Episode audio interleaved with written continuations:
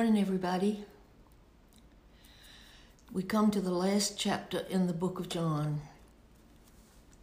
Remember, John presents Jesus as God. Let's just review briefly the four Gospels. We have Matthew, Mark, Luke, and John. And when we study those four Gospels, we get a complete picture of the character of Jesus. Matthew presents him as the king and he is coming back and he is going to rule and reign the whole world on the throne of his father David in Jerusalem. Mark presents Jesus as a servant.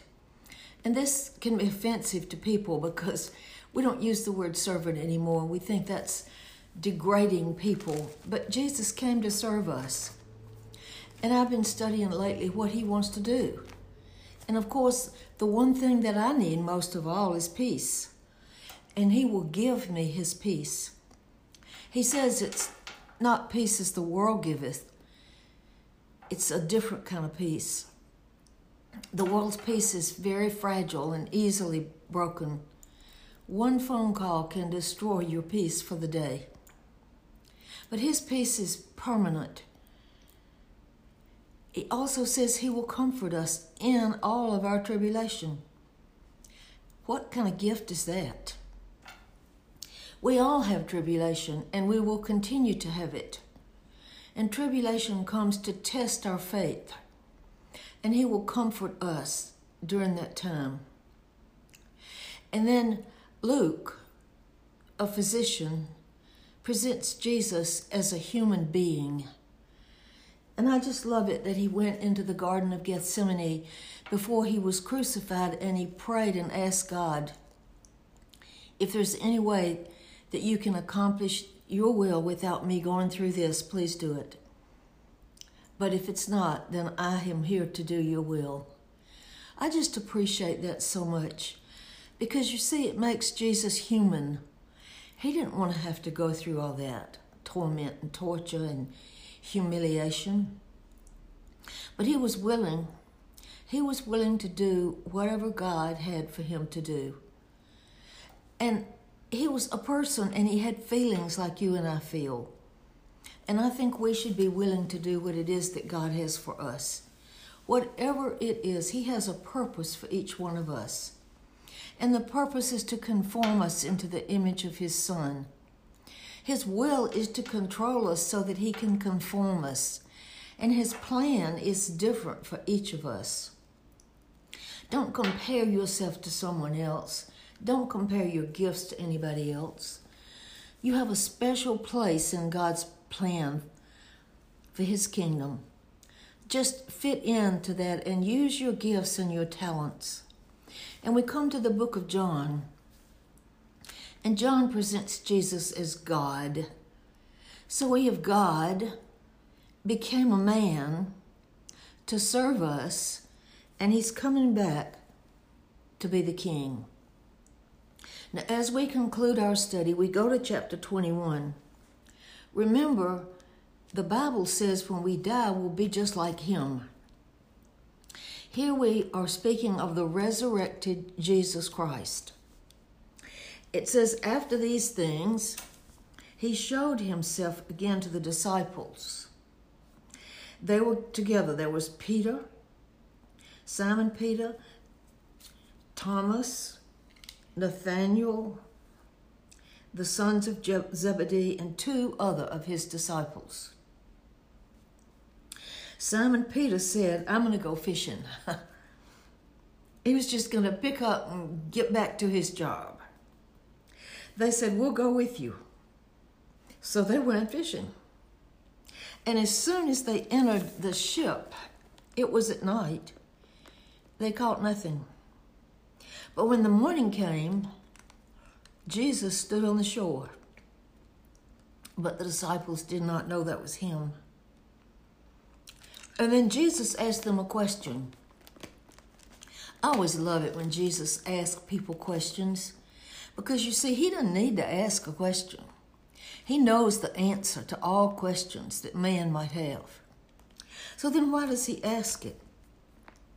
He wants to see if we'll tell him the truth. And they said, No, we don't have any fish. So then he said, Cast your net on the right side of the boat and you will find many. They did it. They were not able to draw in the multitude of fish. You see, Jesus knows where everything is. I always remember the time that my husband and I were in the Bahamas and we went fishing. We love to fish. And we had a guide. I think I was 65 years old. And we got in the boat, and I said to the guide, Now I'm 65 years old, and I want to catch a blue marlin, so you go get it. Well, that Bahamian looked at me and he said, Lady, that's not how it works. And I just laughed. And we went out into the Atlantic, and he got my line all set up, and he got me seated in a chair, and I dropped the line out and I caught a blue marlin. I couldn't believe it. You cannot believe how I screamed when that beautiful fish came jumping out of the water and I realized I had him on my line. And I couldn't draw him in, I was too weak. So Sam took over and, and brought him into the boat. And afterwards, we let him go. I didn't want to, but Sam didn't want to pay for having him stuffed. We didn't need a blue marlin hanging in our house. And the Bahamian said, uh, Ma'am, what are y'all doing over here? And I said, My husband is preaching in the church every Sunday. That man rolled his eyes and he said, That's how you caught that fish. He said, You wanted one and God saw it. And God had him hook on your line. I just love that. You see, God knows where all the fish are. And He knows where we need to fish for what we need to catch. So it says the, the disciple that loved, that Jesus loved, who is that? John, said unto Peter, It's the Lord. Now, when Simon Peter heard that it was the Lord, he got his fish's coat unto him, for he was naked, and he cast himself into the sea. And the other disciples came in a little ship. They were not far from the land, just 200 cubits, dragging the nets filled with fish. As soon as they came to land, they saw a fire of coals and fish laid there and bread. You see, Jesus was preparing, preparing their needs. They'd been in that boat day and night and Jesus knew they were hungry, and He didn't wait for them to get there. He had it ready. He has what we need ready. We just have to go to Him to find it. And Jesus said, Bring me the fish that you caught. Simon went up and drew the net full of great fish, 153 fish. For all there were so many the net didn't break. You see, what we have will be sufficient to be used to get what we need. And then Jesus invited them to come and eat with him. None of the disciples asked him, Who are you? knowing that it was the Lord. They knew who it was. Jesus gave them bread and fish. Now, this is the third time Jesus showed himself to his disciples after he rose from the dead. So, when they dined, Jesus said to Simon Peter, Simon, son of Jonas, do you love me more than those? He said unto him, Yes, Lord. You know I love thee. And then Jesus said, Then feed my lambs. He said unto him again a second time, Simon, son of Jonah, you love me? And Peter said, Yes, Lord. You know I love you. Jesus repeated himself, Feed my sheep. And then he said the third time, Simon, son of Jonah, do you love me? Peter was grieved because he said unto him the third time, Lovest thou me? And he said unto him, Lord, you know all things. You know I love you. And Jesus said, Then feed my sheep. I really don't know why Jesus asked him three times, but I sort of think it has something to do with the fact that Peter denied him three times. Now, he said, I just want you to feed my sheep. And you know, those of you that are listening are sheep. I'm sheep. We're all like sheep. And I do this podcast because when I study the Bible, it feeds me. It's food for my hungry soul.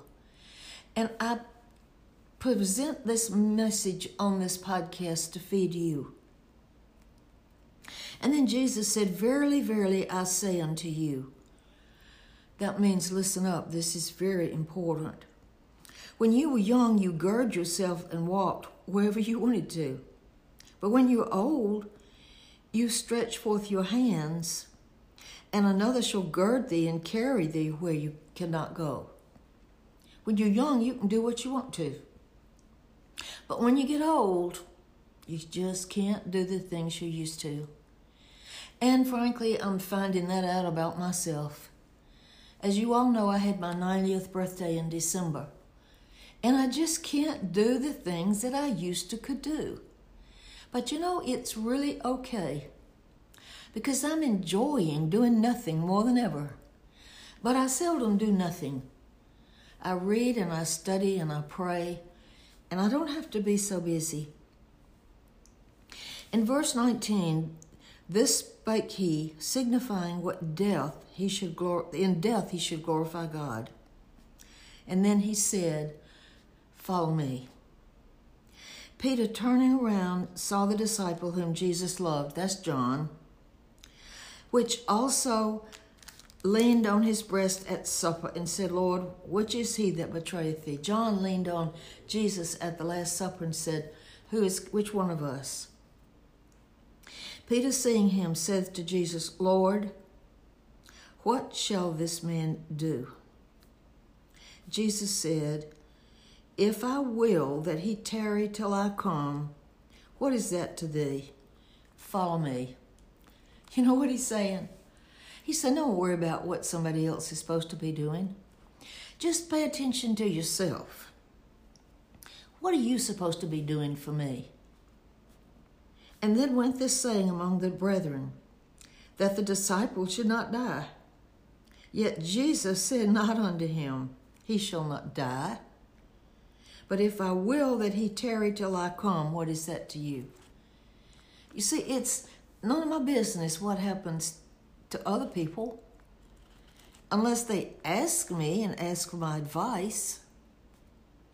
This is the disciple which testified of these things and wrote those things, and we know that his testimony is true.